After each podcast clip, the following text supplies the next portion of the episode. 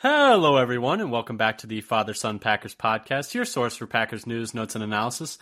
My name is Tommy, and we have a bit of a different setup today, so apologies for any differences in audio quality. We are recording on a joint mic in person because of some traveling stuff. But, anyways, my name is Tommy. I'm one of your hosts, as always, and I'm joined by my co host, my dad, Matt. Dad, how are you doing? Doing all right. Yeah, we're here at recording together in person. We ha- are bringing you this sweet, sweet Packers content after 10 hours of driving today. Yes. So, you know, we got so much energy for this Packers content. Uh, we're going to be today discussing uh, a little bit about the 53 man roster. Uh, because we were traveling, we unfortunately weren't able to put that podcast out yesterday like we had hoped, but we have some moves today that kind of make maybe this podcast a little more relevant. So, you know, there are some pluses and some minuses for sure. But yeah, so we're going to discuss a little bit about the 53 man roster, what we thought about it, whose predictions were closer. Uh, we'll have to, you'll have to wait till the end to see who ended up having the more accurate 53 uh, man roster in the end. But yeah, so lots to talk about. Um, before we get into any of that, though, just wanted to pitch a couple of things. If you like what you heard here today, uh, come give us a follow on Twitter at FatherSonPacker. Uh, we tweet out when we have new episodes, articles we find interesting, pieces of Packers news, um, videos, clips, everything you can find, everything you would want to find Packers related, you can find on our Twitter. Once again, that's at Father Son Packer. Especially with the season coming up and starting in just ten days now, uh, it'd be a great place essentially to have a one-stop shopping for all things Packers. And then if you like what you heard here in the podcast format, um, come subscribe to us on your podcast platform of choice, whether that's Apple Podcasts, Google Podcasts, Spotify. You can find us on any platform, even YouTube. We put all our episodes out there as well. If you subscribe to us on YouTube, that would really help our numbers and we would really appreciate it. But yeah, uh, thank you so much. Those are all of the pitches. But Dad, let's get into a little bit of the news for the Packers today. Um, and really from the past week, I think the biggest thing was uh, a former UW Wisconsin running back, um, Jonathan Taylor. And just to kind of give anyone who has been under a rock or not detrimentally online a bit of a timeline rundown of the situation, Jonathan Taylor, a disgruntled star running back for the Indianapolis Colts. Um, so on Wednesday, Stephen Holder of ESPN reported that the Packers were the quote unquote mystery team uh, interested in trading for Jonathan Taylor. The, the mystery second team. Yes, the mystery because, second team. Because there were there was also already known that the Dolphins were in negotiations. Yes. So Stephen Holder of ESPN reported the Packers were interested, which was certainly very surprising. Later that day, uh, Ryan Wood uh, reported that sources told him that those discussions never rose beyond the scout level, although Holder uh, reported that the interest from the Packers was legitimate and definitely very present and uh, a serious interest in acquiring him. However, it does seem that the Colts' asking price was not exactly based in reality, as it was reported that they had requested from the Dolphins uh, Jaylen Waddle plus, which if you know who Jaylen Waddle is, that was pretty much a non-starter, I'm sure, for the Dolphins. Uh, Brian Gutekunst later, when asked in the press conference about Jonathan Taylor, pretty much just gave the old, oh, can't talk about players and other teams, et cetera, et cetera, et cetera. Um, but then today, on Thursday, Josina Anderson reported that sources had told her that both the Packers and Dolphins, uh, but more interestingly, the Packers for our uh, our purposes, were willing to give Taylor a new contract that would make him one of the highest paid running backs in the league. So that is very interesting because when you look at the Packers roster, uh, AJ Dillon's going to be a free agent in 2024, and Aaron Jones is turning 30 next year and is kind a, of a big contract for next year as well, and it'll be his it'll be his like eighth year in the league. Next year is eight, it's seventh this coming year, right? I think that sounds right next year. But it, this whole story just reeks of spin by the Colts. That like they said, "Oh, Taylor, you can get a tra- we you're free to pursue a trade." So he may have said, "Oh, I'm interested in the Packers since I played in Madison," and they're like, "Okay, we'll talk to the Packers." And oh, we we talked to them. We asked for all their all the stars. They said no, and so I guess we can't trade you to them. Yeah, I mean, there's a lot of different angles on this from a from a Colts and Taylor perspective. I definitely do think it seems like this. Oh, we're giving you the option to go seek a trade was not exactly done in good faith, in my opinion. Especially when you look at what they were asking for from the Dolphins. We didn't even know what they were asking for from the Packers, which I'm sure it was completely ridiculous. Um, although I did see someone like posit that you know could there be a, a do the Packers have offensive linemen that the Colts might be interested in? That was something that was kind of positive, but I I didn't look any further into how the cap maneuverings of that would work because I think that was also a problem is that in order for the Packers to take on Taylor, they would also need to give him a new contract because the cap hit this year would be um, Yeah, and I think it wouldn't work. I think Ken Ingalls had a rundown of the, of some stuff they would maybe have to do, like um, giving um, Gary his extension to open up cap since he's on his uh, fifth year option this year. They could actually reduce this year's hit by extending him, but um, but just because the Packers are willing to sign Taylor to a lar- to a, a, new contract and extend him at more doesn't mean they're necessarily willing to pay what the Colts are asking in any way, shape, or form. And also, I'm not entirely sure that the Packers would be willing to give a contract of that nature. I think that also kind of smells like his agent trying to pump up his value. Um, in my opinion, that's kind of what it sounds like to me. Is like, oh, look at all these other teams are totally willing to to give him this massive contract. Like, like these like tons of teams are lining up out the door to to give Taylor a ton of money. Um, and, that, then the, and then the Dolphins, I'm sorry, the Colts on their side are saying, well, look, you know, if you were really this valuable, they'd be trading this stuff for you. It's definitely a, a lot of back and forth going on. Yeah, and I think it's a lot of posturing, really, and there's really no way of knowing. Um, it is important to note, though, that while this trade did not happen, Taylor is still able to be traded. He still missed the first four games of the right. season because he is on PUP. Which is the other thing that happened like just before the deadline. They decided not to activate him, um, but to leave him on on pup before or cut down, so he has to miss the first four, first four weeks of the season. Yeah, but so hypothetically, the Packers could still trade for him, and so that if that smoke is real, we might not be done with this story yet. So keep your ears tuned. Presumably, the asking price will continue to go down if it happens later in the year. Yes. But um, beyond that, though, there is some other pieces of Packers news that are probably more substantive, and that is that today Jordy Nelson and Josh Sitton were enshrined in the Packers Hall of Fame, which is very exciting. Um, some good news for them. So I'm just kind of some more uh, less confusing news, I guess, more straightforward news for the Packers. But Dad, that's pretty much the only real news and notes uh, in Green Bay right now. Um, the only other thing to really talk about is what we're here to talk about today the 53 man roster. Now, you might notice in our feed, we have broken down the first and second preseason games for the Packers, but we do not have an episode dedicated to the third preseason game. In our opinion, the game against the Seahawks was a bit nondescript. Um, if you want like a brief rundown, in my opinion, I thought Jordan Love probably throwing the football had one, I think both preseason games one and two were better.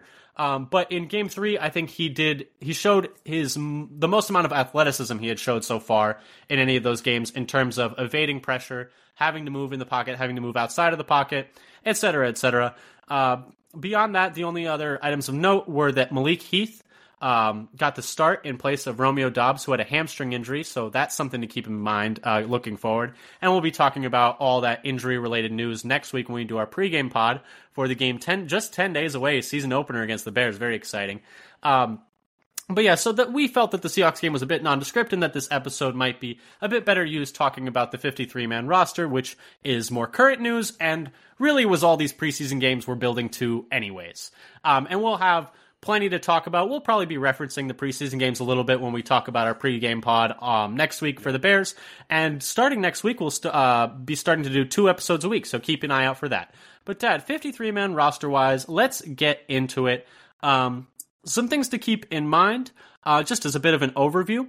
Um, position wise, the Packers kept two quarterbacks, three running backs, six receivers, four tight ends, 10 offensive linemen, five defensive linemen, six edges, four inside linebackers, four corners, and six safeties. And that is not the initial 53. What we are basing this off of is their 53 as of today, after all these moves have been finalized, so to speak. So um, that is not including uh, Luke Tenuta, who was put on IR, Jonathan Ford, who was cut after initially making the 53, Tariq Carpenter, who was cut after initially making the 53, um, etc. So that's just something to keep in mind there. Um, but as an overview, uh, this is, and some of these numbers are from Wes Hodkiewicz, who uh, works for Packers.com. Um, this is the most edges kept by a Matt LaFleur Packers team. Um, another piece of interesting new, uh, an, another interesting item to note is they have kept four tight ends every year for the Packers under LaFleur. While they originally had three, they did sign Ben Sims um, off of, or they claimed him off of waivers, uh, I should say. Um, an additional tight end. He had been with the Vikings originally and had been released by them, and then was picked up by the Packers. And we'll talk more about him later, and uh, as well as some other new um, Packers. Uh, and then four corners is the fewest that they've had under Lafleur. and the and the only time they've had that few. The and the other thing about this, so O line is like tied for the most with ten. That's other, though they started with eleven, which they'd never done. Yes. maybe never done before. But then Ten- um, Tenuta yes, went straight to to IR as everybody expected because they when he first got hurt said it's a long term injury but not season ending. Clearly they didn't think it was season ending since they went through this little uh, you know trick to get him onto a four week IR and not season ending IR. Yeah, and we'll be getting into that a little bit more. And then the other thing that I thought was interesting was, you know, so many people were like, "Oh, they're definitely only going to keep two running backs." Um, it's very unlikely that they keep three. One one of those one of those people's right here. Yep. And uh, I also had them keeping two. But when you look at over the past few years, they have kept only kept two last year. Previously, they have kept three, four, and three in the three previous years in 2021, 2020, and 2019. So it does seem like, you know, that two last year was kind of a special circumstance in that they thought that they could get Taylor back on the practice squad last year, and they could, and then they have Taylor back on the practice squad this year. But Emmanuel Wilson, undrafted free agent, um, makes the uh, uh, team for the Packers, as well as Malik Heath um, and Brenton Cox. So three undrafted free agents to continue the streak for the Packers, which is very exciting. But Dad, let's start going position by position since we're already starting to talk about some specific players, and let's start with quarterbacks. Uh, I think we can breeze through this one. like this is this is like the, the the smallest surprise of the I think of the whole thing. I don't think anybody expected them to have more than two, and we'd already basically been told that Clifford was the backup, so we already knew that Love and Clifford were going to be the two quarterbacks. Yes, so Love and Clifford were the two quarterbacks. I don't think we really need to do much discussion here. I think I have one note about this. chalk. Chalk. Yeah. That's all I wrote. And I, I think, you know, I think Clifford really earned this backup spot. Um, He was so much better than I expected in the preseason. He was, you know, uh, I, I, he was not lacking in confidence. He was he, he bounced back from mistakes. Um, and, he, and his arm was better than I thought it was going to be. Yeah, I, I, I mean, he had a very good preseason, um, and you know, it did pretty much everything they asked of him. Uh, beat out Danny Etling almost immediately, and you know, ever as pretty much as soon as they cut Etling, was like, okay, so Clifford's the number two, and it was he was the number two in all but official naming, and then that happened last uh, week, and it was writing on the wall. But Dad, let's move on to running back, where we have something a little more interesting. Like we were mentioning earlier, I mean, obviously, Aaron Jones, AJ Dillon, we're going to get those top two spots. Last year, they were the only two running backs on the roster, like we were discussing. But Emmanuel Wilson, did you have this on your bingo card at the start of preseason training camp, uh, off season? Certainly not at the start. Uh, and I was early on in preseason. I was my guy for the number three spot. Though it didn't mean he was going to be on the roster, but for the number three running back was um, Goodson. Yes. before we had seen Emmanuel Wilson play and knew what he could do at whatever he is, uh, 25 pounds heavier Yeah. than Goodson. And it's a shame for Goodson because I think, you know, if he hadn't gotten hurt, he might have still been able to compete for that third running back spot.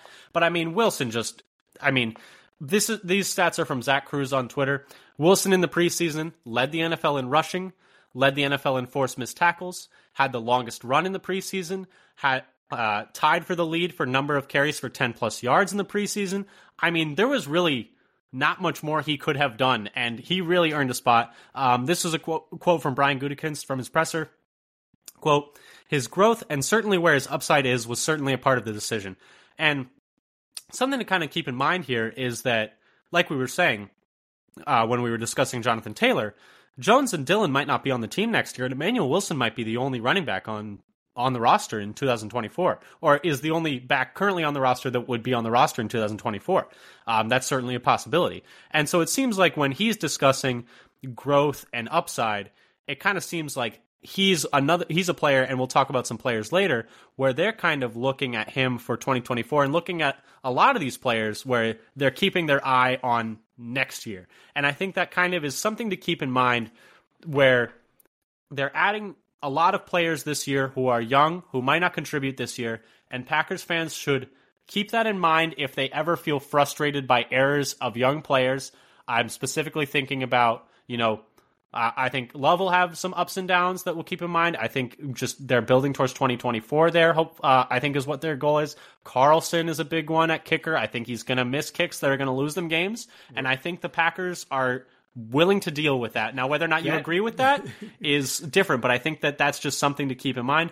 And and you see it with Wilson. We'll talk about it with Cox later, where he's kind of buried on the depth chart right now, but he has a more a bigger chance at a role in 2024. But that's kind of something with Wilson, Dad. Um, kind of to circle back there. Did you have anything that you wanted to add there, or anything So- on what I was just saying? I think in general, it seems abundantly clear that they are planning to live with mistakes for younger players. Though uh, Gutekunst said we weren't trying to get younger, um, we were just trying to get you know faster and more athletic. Though they're also trying to get cheaper contracts. That's, That's see to me that's like that's like saying we weren't trying to get younger. We were just trying to get players with later birth. Like like okay, there's a, just a direct correlation between. but they also got players athletic. faster than some than the uh, the fastest some of the previous players ever were. That's fair. but they're fair. but they're willing to live with things like there are going to be drops, there are going to be missed blocks, there are going to be missed kicks, there are going to be interceptions, and they're like, it's part of the growth process. I think we're going to have to live with it. That's basically what they've decided. Everything they've told us by action and words is that's what they're decided to live with. And the thing is, it's like they have a lot of dead cap this year. So and and so it's like it's kind of makes sense for this to be a see what you have in some of these young players, let them develop together, let Love and the young receivers kind of develop a rapport and kind of go through the growing pains. And it you know it just makes sense, and then they'll have some cash to spend next year in free agency. Um, it just you know that kind of tracks for me, and that kind of leads into the circling back to Emmanuel Wilson. It kind of makes sense to keep a guy who has shown a lot in the preseason, who they think has kind of grown a lot through camp, who would be cheap in 2024. It just, you know, that kind of tracks for like the overall um kind of overall objective and overall like viewing of the roster through that lens, I guess. And I think we should try and you know keep that perspective throughout the season. I guess is what I'm saying. Like you know if if if Love and the receiver aren't on the right page and Love throws an out and the receiver's hitting it in and it goes for a pick six, just deep breath. It's it's all about just taking those lumps and getting better through them. Um, but that's the running back room, Dad. Anything else you wanted to um, talk about there? Yeah, so I was, I must admit that I was a little surprised at him making it because I was expecting two, as I said earlier. But, you know, and what I would say is that I think they picked the guy who seems like the best runner out of the possible backups. Despite what everybody was saying about it's all about special teams play and, you know, blitz pickup and blocking, they picked the guy who was the best runner. Um, and so it, it some some of it makes you think, okay, they're planning for the future. Maybe as early as 2024, he could be a top two back, and maybe not two On the team. on the team. on the team. On, oh, in the league? Are you kidding? well, But uh, and so at least they're they're th- I I th- I suspect that's part of their thinking here. I think a lot of the players are actually testing out this year.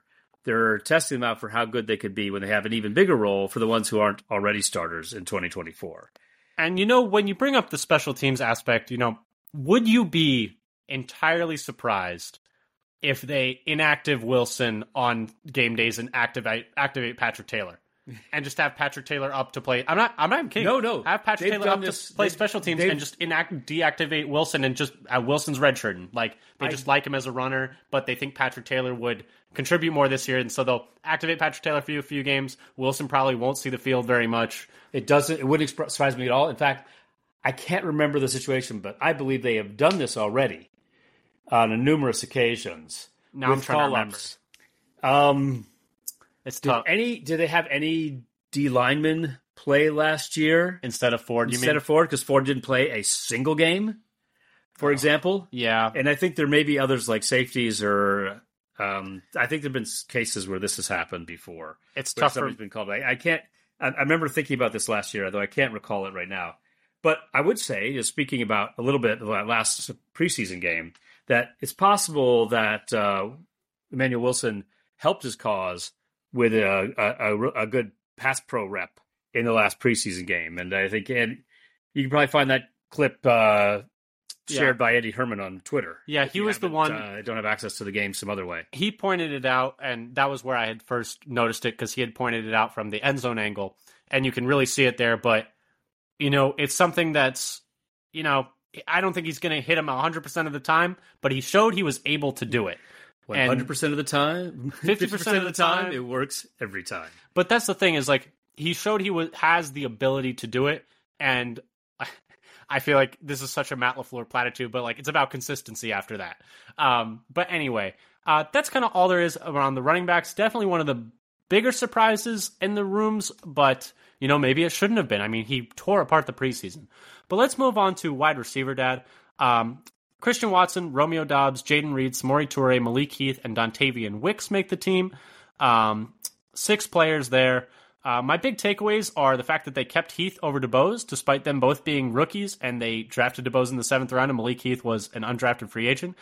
Uh, this probably shouldn't be a surprise, though, because it definitely seemed like Heath had kind of jumped the depth chart as he started over Doubs in the last preseason game against Well, the Seahawks. He started in place of Doubs. Yes. Over over Toure.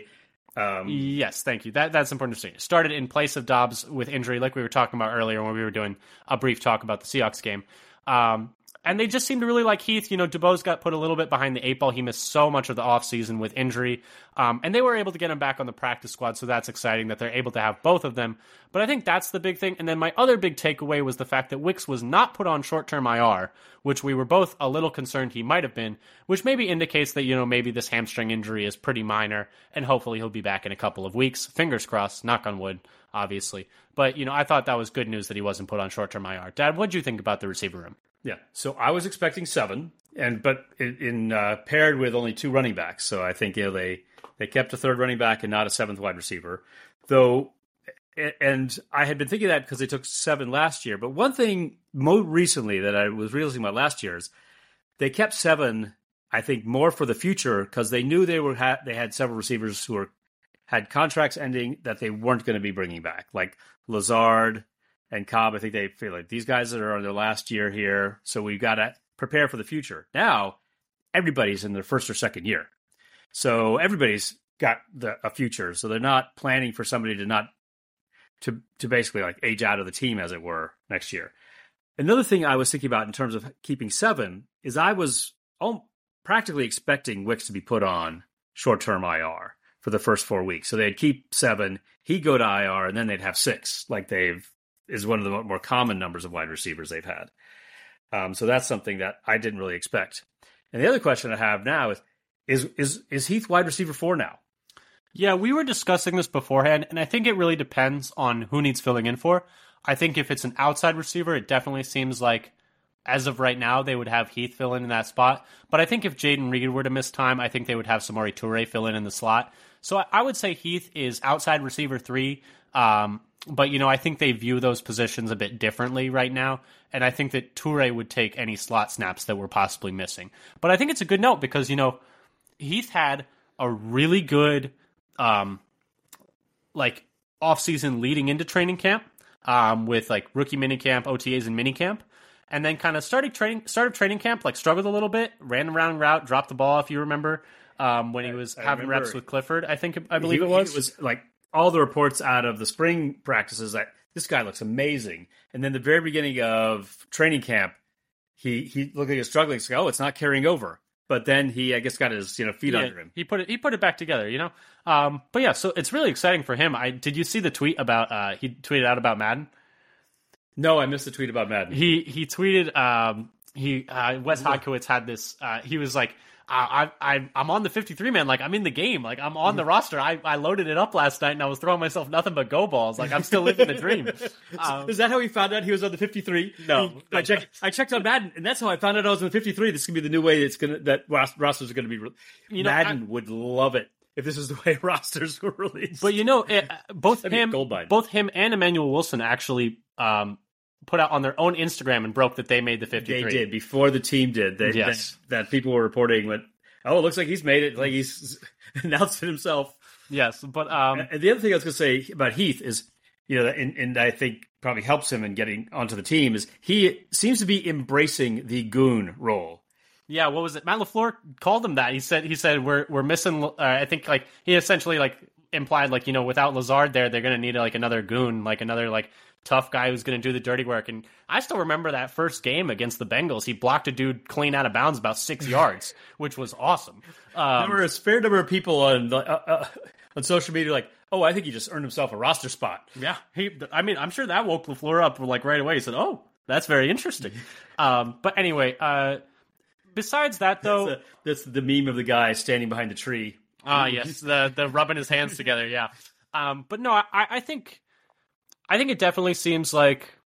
I, besides that, it wasn't really anything surprising. I'm glad they were able to get DuBose back uh, on the practice squad because he, you know, Yes. he had some nice moments in camp and a nice, nice moments in preseason. But he just, you know, I just had to struggle with so so many injuries. Yeah, And I did hear a little bit of speculation that he was given very little time in preseason game three to essentially hide him a little bit, just a little bit more, so that he'd be more likely to make it through waivers. Well, wasn't he? Was he held out of preseason game three? Well, I think he played a little bit. Uh, okay. Um, but anyway, uh, beyond that though, Dad, do you want to move on to tight ends, uh, where the Packers kept uh, Luke Musgrave, obviously Josiah DeGuara, Tucker Kraft, and then added Ben Sims. Uh, Dad, do you want to talk a little bit about Ben Sims? Yeah, so he was one of their two waiver claims. So the, the Packers put in three waiver claims and got two. Ben Sims was uh, tight end. He's 6'4", 250 pounds. Um, is a rookie from Baylor. He was originally signed by Minnesota, and so they're wa- so Minnesota waived him, and they had given him like 110,000 guaranteed um, as a um, as a UDFA, 10,000 bonus and then 100,000 guaranteed salary. So the Packers take on those guarantees by claiming it off of waivers. If he if he doesn't get claimed off waivers, then that guarantee is is null and void. Um, he had a good pass blocking grade by PFF. So I think this is as a, as a college senior. I think this is one of the things that the Packers were most interested in. So 76.1 grade um, as for pass blocking has 8.4 RAS with good speed um, and good good jumps, both vertical and and uh, long jump, but poor agility and size, kind of average um, for a tight end. Not particularly huge as a like Marcedes Lewis style um, blocking tight end. Yeah, and it seems like he was someone that they were definitely interested in. I mean, they brought him in on a top 30 visit pre-draft. Uh, he's a rookie. He was draft. He was uh, undrafted in this last draft. Um, and they're going to be paying him a good amount of money. They're going to be paying him hundred thousand dollars, according to Andy Herman. Um, despite, according to uh, Rob Demovsky, they only paid as much as nine thousand guaranteed to any other undrafted free agent this year. Um, and, it should say they're paying him 100,000 guaranteed. Yes, The salary overall will be more if he's on the roster the whole year. Yes, and that's more based on the contract that he signed with the Vikings. But the fact that they were willing to take on that amount of money really shows that they really liked him. Um, and it seems like a good move. You know, it doesn't seem like he's necessarily elite at any partic- one particular thing, uh, but it seems like you know he's kind of decent all around. Um, and you know, should be a nice like depth piece going forward. You know, I think. I think Tucker Kraft, it seemed like in the preseason, was kind of volatile, especially as a blocker. You know, you'd have some good reps blocking, you'd have some absolute whiffs. And so, you know, I think, you know, maybe there's a scenario where they play Sims a little bit more for the stability, but at the same time, it is a bit of a developmental year for most of the players on the roster, and they might just live with some of the ups and downs with Kraft. But you know, you could see a scenario where they're like, okay, like we need a we need a stabilizing force in the tight end room right now. Like we need we need a guy who's going to hit all of his blocks on the on the end line in in special teams, for instance, like the block PAT. Um, the other day, like Oh, that, Kraft. that Kraft I think because he just didn't. It wasn't a Simon Shore, and that one is my understanding. Not that he got blown up on the block. Yeah, no, he just he just didn't he just didn't block him. But, yeah, we should say about this: he's not just a lumbering blocker. I mean, he's he's he's got elite speed at four five eight in the 90, 95th percentile. yeah, but 40. but I think you know I think he's a better blocker. The the tech I, I think they might trust him a little more as a blocker right now than Kraft. But we'll see. You know, I mean, we I think this is maybe a case of the like the unknown is is more enticing than the known because we've seen Kraft kind of miss some blocks. Um, That is the story of almost all um, professional sports and college sports. Like we're going with somebody who might be good rather than somebody we know isn't. Not that not that we don't think Kraft is good. It's just that right now Kraft has like struggled at times to block. But you know, he, uh, the other I also saw Dusty Evely posted uh, uh, a really great um, uh, clip of Tucker Kraft blocking on the on a, a, run outside for Patrick Taylor, which was awesome. And and Dusty's a great follow. You got got to find him on Twitter if you're looking for anything Packers. I mean, he's he's just the best. Um, but but I, but I would add, you know, I didn't necessarily mean that uh, Kraft. They already say think is no good. He he's in the we're adding this guy we think might be great. He's he's in the we're adding guys we don't we're not sure yet who could be great. Yes, but uh, let's move on to the offensive line, where the Packers uh, originally kept 11 before moving Tenuta to IR, and now have 10. Uh, Josh Myers, Elgton Jenkins, David Bakhtiari, John Runyan Jr., Zach Tom, Rasheed Walker, Yosh Nijman, Sean Rhyan, Caleb Jones, and Royce Newman. Uh, pretty straightforward. I thought they might not keep Newman, but interior line is pretty thin for them right now. Um, and I would guess he's probably their 10th guy, and you know, how many teams really have very many good 10th linemen, to be fair. Um, but yeah, it was nice to be able to get Tenuta on that short term IR and stash him. Uh, that was kind of I didn't have many other thoughts. They're a little tackle heavy, but you know their better players are tackles. So yeah, I, so even though I had Newman on my own initial 53 prediction, I really didn't expect him to make it because he'd been playing so poorly in the preseason and seemed to be getting worse every every year in the league. Um, but in the end, I think they just felt like they didn't have enough interior offensive linemen. They got whatever, like six tackles and four four interior offensive linemen. unless they start moving people around in multiple positions I mean, you to could, make up for it. You could argue their third best interior lineman is a tackle. Their third, like, their third best interior lineman is their second best tackle. Yeah, that's that's probably fair, which is a little alarming. But actually, you could argue that their second best interior offensive lineman is their second best tackle. Uh, yeah, I guess you could make the argument that Tom is better than Jon Runyan Jr., but we haven't seen Tom play that much interior line. I think this is another case of the unknown better than the known. I would say Jon Runyan Jr. is a better interior lineman right now than Zach Tom. I gotta, I gotta see Zach Tom actually play with more play strength along the interior in an actual NFL game before I'm gonna say that. I would but, say you can't say you can't say either way. It is an unknown. We've seen Jon Runyan Jr. It an unknown. We've seen Jon Runyan Jr. be a starting guard in the NFL for like three years now. So I I I don't think that's fair to him. He's and he's only ever committed one penalty in his entire career, which is kind of crazy. Um, but that's the line. Not really much there. Uh, they seem really high on Caleb Jones. Back to back years, they have uh, kept him on the 53, despite him being more of a developmental guy. Um, I, have I've thought since the beginning of last year that he is on the Yosh Nijman uh, path. Yes, and you know I think it's tough because you wonder if at his size he can ever really be a great run blocker, but they do seem to like him a lot. Um, but that, that's kind of it for the offense. Let's move on to the defense, uh, starting with the defensive line. Uh, Kenny Clark, TJ Slaton, Devonte Wyatt, Colby Wooden, Karl Brooks. Jonathan Ford initially made the 53, but then was uh, cut. Um, any thoughts? I think this is pretty chalk. This uh, there's yeah. not much not much here to talk about for me. Yeah, I, I, was expecting six, which happened on the initial. I was a little surprised they cut Ford when they uh, who who that they that he was one of the ones they they chose to cut um, when they claimed two players from waivers, and he's not yet signed to the practice squad. Maybe maybe he doesn't want to come back. Maybe they're still figuring out how to do it, and he was he made it through waivers and has not yet signed with the team. So we'll see what happens with that because I thought he actually took a big jump this year, and it's not that they kept him on the, on the that's the thing on the roster all last year, and he wasn't didn't look nearly as good didn't play a minute, wasn't active for a single game, and now when he finally starts to play better, eh, that's the thing. It doesn't it doesn't really make sense to not have him back unless he feels like there might be better opportunities for him somewhere else.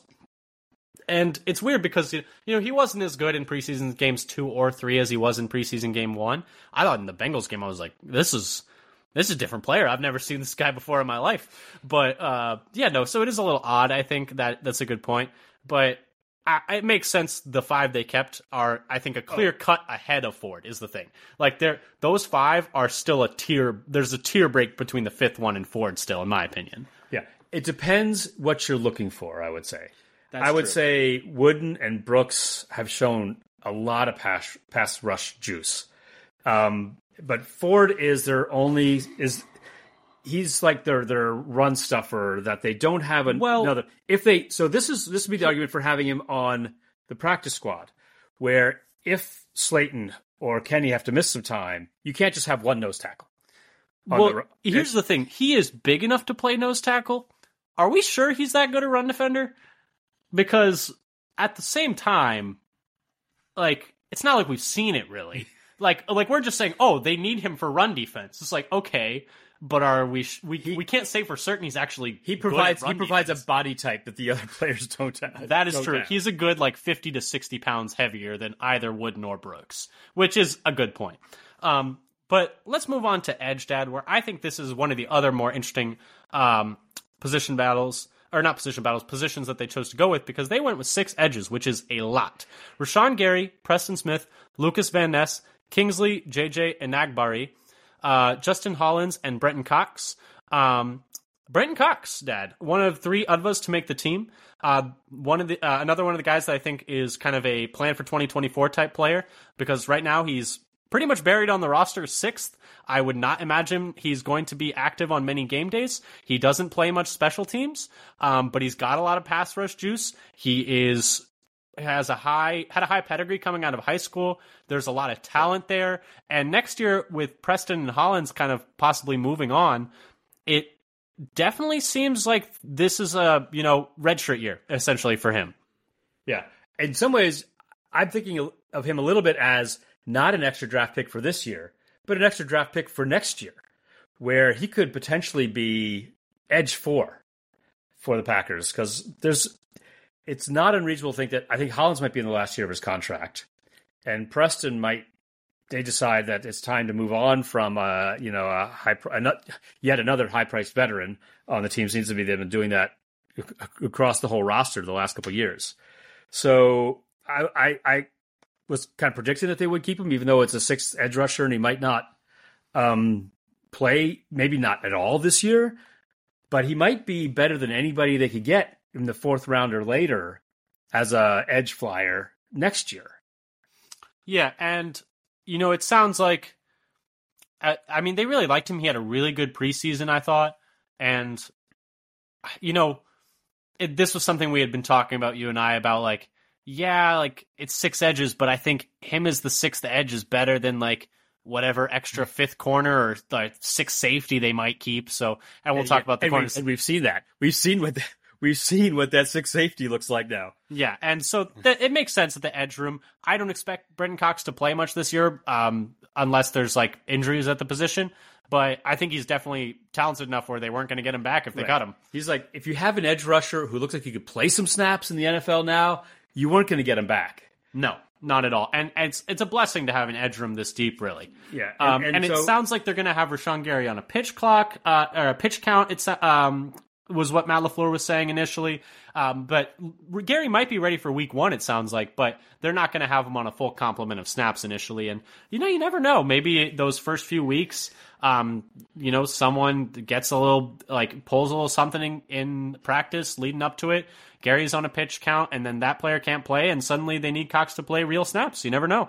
Um, Yeah. And and the other thing that's kind of interesting, you mentioned this is like the third UDFA for this year. And they had, I think, 13 draft picks and kept 11 of them. Yep. Uh, and they had 11 draft picks last year that are still on the team now. It's a very young team. It's the So youngest team. It's the young- 25 players on the 53 just from the last two drafts. well. Did you? What was it? It's the youngest team, and we should have mentioned this at the beginning. Youngest team in the last six years in the yes, NFL. in the entire NFL, not just for the Packers, the youngest team in the entire NFL over the last six years. the average age of the team is twenty four point nine. It's younger than me. Isn't that crazy to think about? It depends on how you have, how you uh, calculate it. I have seen that people are calculating just taking their listed age as opposed to Ah. 25 and whatever. Ken Ingalls did this actually. He said just look at the number of days. And so then it's like more than 25 and a half. I forget the actual number if you figure out all the days. Of course, then I don't know how that compares to everybody else's. That's true. Um, they probably weren't calculated with that much uh, Precision. detail. Yeah. Um, but it is so, so the youngest in six years is kind of. And so And that was, you know, the goal was to be more athletic and and faster. The goal was to have like that's like saying like the goal is to have players with less wrinkles. Like uh, you know, our goal wasn't to be younger. Our goal was to I think it actually was, our goal was to have players with cheap contracts. also yes. Uh, they got a lot of dead money this year. Um, but Dad, do you want to anything else you wanted to touch on with the edge players? Or do you want to move on to linebackers? I think it's exciting to have this much edge, edge depth. I don't know how long it's been since they had this many. Well, even the, like the whole front, um, the D line and the edge together. I don't remember a time when they had this much potential pass rush up front. It's been a long time. You know, you say that, but I, I I'm going to push back and say the year that they had Za'Darius, Preston, Gary, and Whitney Mercilus was probably Except they only had Z for like one game that year. that's true. But on paper, on paper, I think that was probably the best one because that's like that's insane. Yeah, that's though- a crazy though, four. Though their their D line wasn't as that wasn't as deep. You know, I have questions about our D line. You know, I am a little worried at how little we've seen from Wyatt in the preseason. He Yeah. did not do a whole lot. He didn't beat out Slaton. He's I, Slaton We'll see. looked like he's improved a lot. We'll, and we'll see if Wooden and Brooks how well they perform when they're up against number ones instead of just. It seems clear that our number two D line Is is better better, than, any, anybody else's number two O line. which is most teams. I would say most teams But second. our number two O line I well, that's fair. is kicking everybody else's number twos. Our, our number two, our number one and number two O line. They get up like one one pressure all preseason. It's not much, whatever it was. It was not very many. Um, but let's move on to linebacker dad, where the Packers kept four linebackers: Devondre Campbell, Quay Walker, Isaiah McDuffie, Eric Wilson. And this kind of just to me came That down they, to that they have on the fifty three right yes, now. and they kept Carpenter initially too, but then they released him and uh, to add um, Zayne Anderson, who we'll talk about a little bit. He is a safety, uh, but it kind of just seemed like it would come down to which of Eric Wilson and Carpenter they like more. They seem to like Wilson more. I think that's the right choice. I think Wilson's a more experienced player. I think he's a better special team player. Um, what are your thoughts on this one? Yeah. So what they've ended up with now, after the waiver claims, is what I was predicting, where they'd have four linebackers, Campbell, Walker, McDuffie, and, and Wilson being the fourth. Because I thought he looked better when he was in on defense than Carpenter. In terms of Carpenter, he makes some splash plays, but also takes some bad angles and get beat. He's just he's just inexperienced at the position, and, he's- there were reports that he didn't really want to play linebacker anyway. So it's like, okay, you know, go you play play somewhere that'll let you play safety. I think he signed with the Steelers practice squad.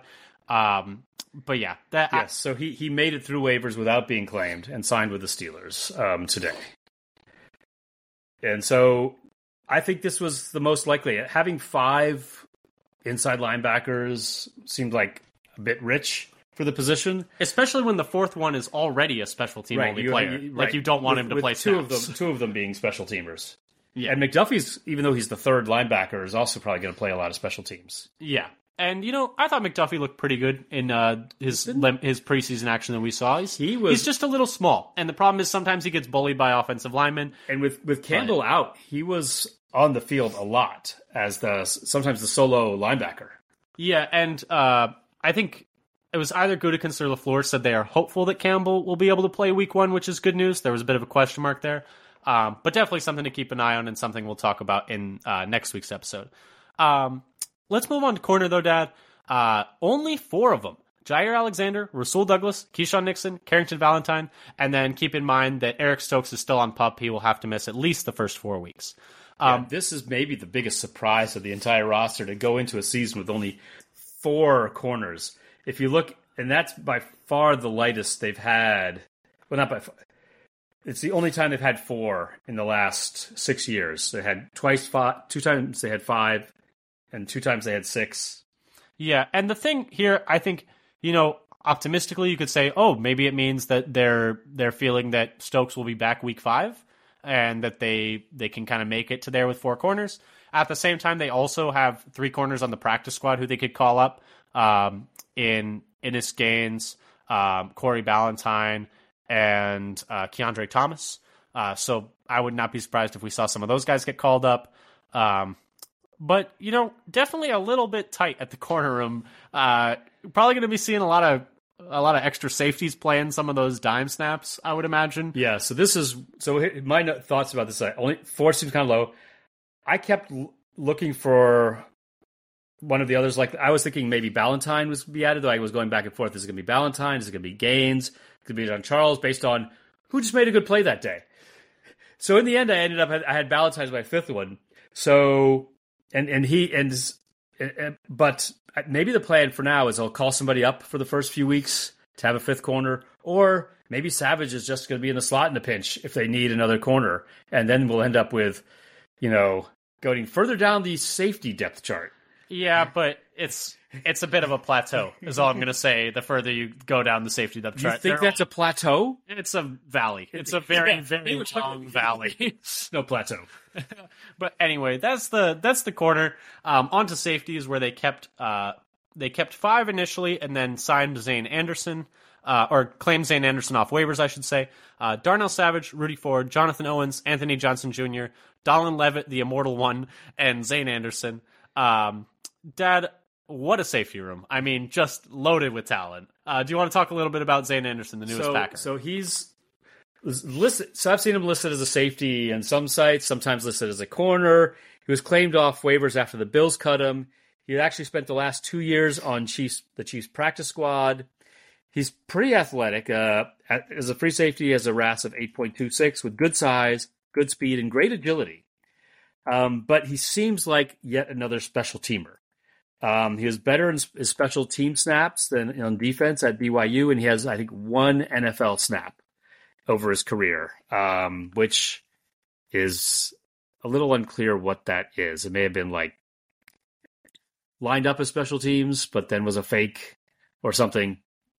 But he, he seems like yet another. So the safety room is a little bit odd in some ways. That they, they have six of them, and at least two of them seem to be only special teamers. I think. I think Zayne Anderson and Leavitt, they have to be really desperate. I think to put those two guys out as safeties. I think their plan is for them to be core special teamers.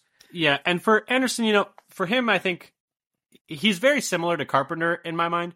Um, last year, he did though play on he played on kick coverage, kick return, punt coverage, and punt return. So he's got some versatility that that's per PFF. Um, versatility as a special teamer.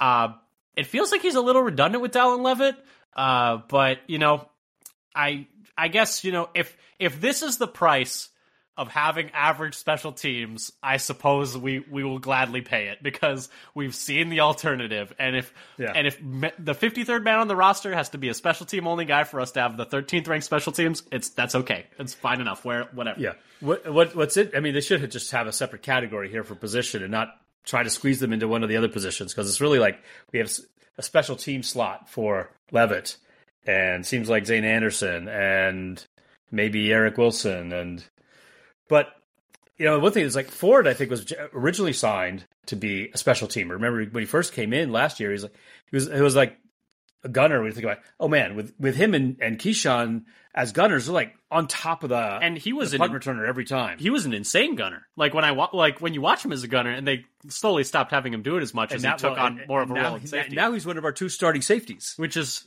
probably not ideal. But don't worry about it; it'll be And- fine. and it's I- a growth year. And so I had had in like my initial one, I, I had one of the sa- safeties wrong here. I had I had Tarvarius Moore instead of Jonathan Owens. And I, I didn't get around to updating yet after Moore got hurt, or maybe I thought was was uh, listening to them saying that he would be back soon. But on the plus side, Simone Biles is still a Packers fan. Yes, that is definitely a plus. Um, moving on to special teams, though, because I think, you know, the safety room's not the best. It, it is what it is. Um, special teams Anders Carlson, kicker. Uh, Daniel Whelan, punter, and he has changed numbers from 41 to 19, so thank goodness for that, because 41 was an awful punter number. Uh, and then Matt Orzech, long snapper. Um, my thoughts is it's exciting for Whelan. I read that he is the first Irish born uh, NFL player in the last 40 years. Um, according to Justis Mosqueda, uh, this is some real special team sicko stuff. So shout out him for charting this. But Carlson was four for four on kicks um, in preseason while Whelan was holding.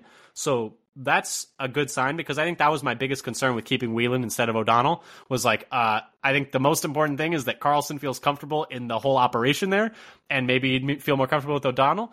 But um, he was perfect with Whelan holding in preseason. Um, I, it, it's, it's not going to stay perfect, but you know that's at least something.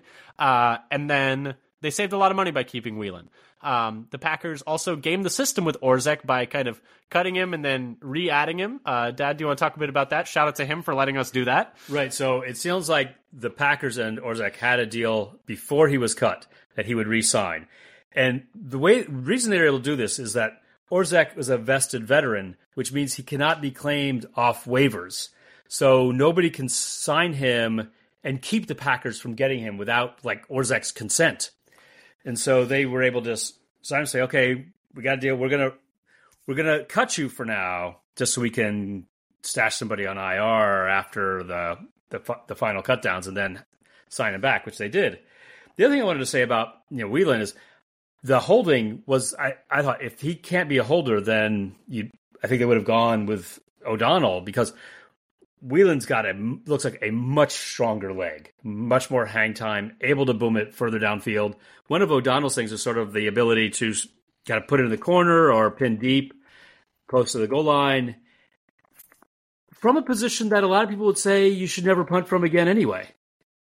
When you're yeah. in like midfield, and I think Zach Kruse had this on Twitter. I mean, O'Donnell wasn't great for the Packers last year. Uh, this was this was uh, Zach Kruse on Twitter, like I said. He was PFF's number 28 overall punter last year. He was 29th in net punting average, and he was 33rd in hang time. So it's not like O'Donnell was doing a whole lot of like completely irreplaceable punting last year for the Packers. Uh, just like as a note, like so, you know, it's not like they're cutting like a top 10 level punter for this like unproven rookie who is also I read the all XFL punter uh, this past year in the uh, in the XFL, I believe I read. Ah, I, I think I missed that he was the uh, whatever first team All XFL punter, or so I had this, but I but I know he's like everybody was talking in, in the practices about how much he was like booming punts and like timing like um, plus five second uh, hang times, and that it all looked like it was uh, he was really doing well. Yeah, and then so beyond that, uh, I don't really have any other notes. I think it's not surprising that it's Orzech and Carlson. Um, Beyond that 53, though, on the pup, they had Eric Stokes, so that means he has to miss at least four weeks. Um, on IR, they have Tyler Davis, which will be season ending, and then Luke Tenuta on short term IR. He will also have to miss at least four weeks. Um, players that they waived with injury designations that reverted to Packers IR. Um, these are players that's kind of likely will be cut with injury settlements, and that means they will probably not end back, and they will not end up back with the Packers. Um, but we don't know yet uh, as to the like finality of that and that's Tarvarius Moore, uh, the safety, Broughton Hatcher, the long snapper, Tyler Goodson, and Lew Nichols, running backs. Um, just a shame that none of them really got much of a chance with their injuries.